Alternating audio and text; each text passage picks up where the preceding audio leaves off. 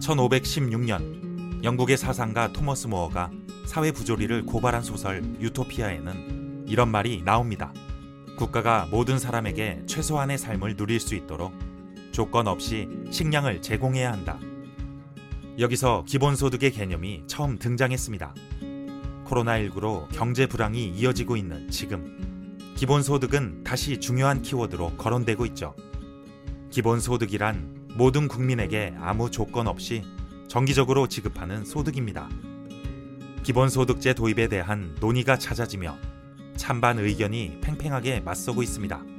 건국대 경제학과 최백은 교수는 도서 코로나 사피엔스 새로운 도약에서 청년들에게 기본소득을 지급해야 한다고 주장합니다.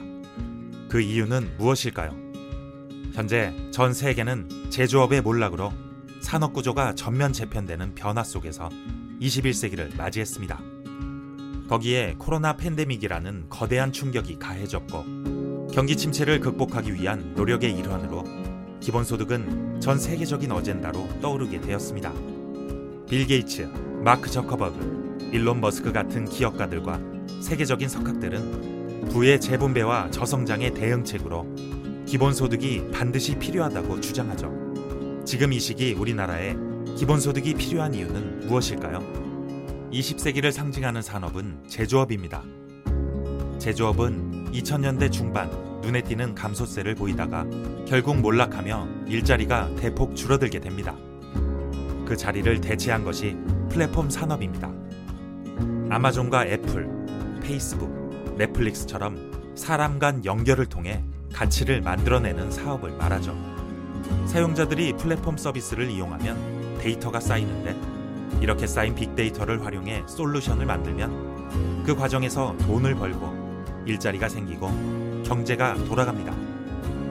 결국 일자리를 늘리려면 플랫폼 산업이 활성화되어야 한다는 말입니다.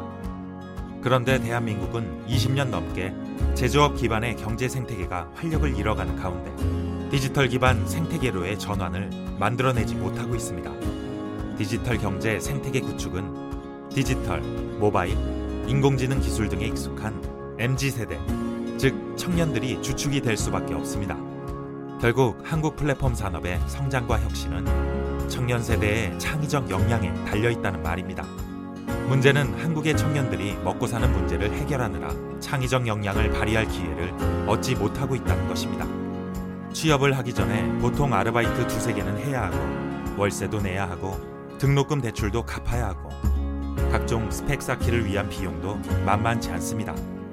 이런 청년들에게 최소 생계비의 일정 부분을 국가가 부담하는 정책으로서 기본소득의 도입이 시급합니다. 디지털 경제에서 필요로 하는 창의적 아이디어는 자신이 좋아하고 몰입할 수 있는 여가와 놀이, 즉 자유시간에서 나옵니다. 청년들의 시간이 보장되면 더 많은 아이디어를 만들 수 있고 결국 청년들은 데이터 경제를 살릴 수 있는 일자리를 만들어낼 겁니다. 전 국민을 대상으로 하는 기본소득제는 현재의 우리나라 재정으로는 감당하기 어렵습니다. 세수를 많이 늘린다 해도 한계가 있습니다.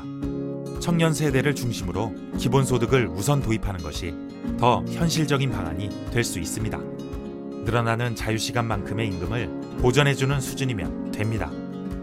경기도는 청년들에게 분기마다 25만 원을 지역 화폐로 지급하는 청년 기본소득을 시행하고 있으며 삶의 만족도, 노동 동기 향상에 긍정적 효과를 이끌었습니다.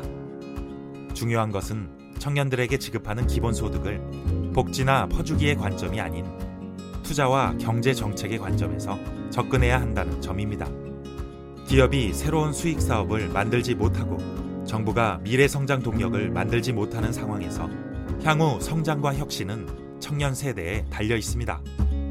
청년 기본소득은 더 나은 미래를 위한 최소한의 하지만 가장 효율적인 시드머니가 될 것입니다. 대한민국 최고의 석학 8인이 포스트 코로나 시대를 이끌 로드맵을 제시한 코로나 사피엔스 새로운 도약을 소개합니다. 이 시대 최악의 위기인 코로나 팬데믹을 새로운 도약의 기회로 만들기 위해 8명의 석학이 제안하는 지혜를 만나보세요. 대한민국 대표 석학 8인이 제시하는 신인류의 지표 코로나 사피엔스 새로운 도약 이 콘텐츠가 도움이 되었다면 구독과 좋아요를 눌러주세요.